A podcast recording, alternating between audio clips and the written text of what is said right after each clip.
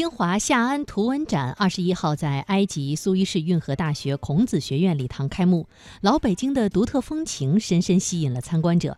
本次图文展由北京市文物局和苏伊士运河大学孔子学院共同举办，重点展示老北京的住宅、街道、城市以及现代国际化大都市的勃勃生机。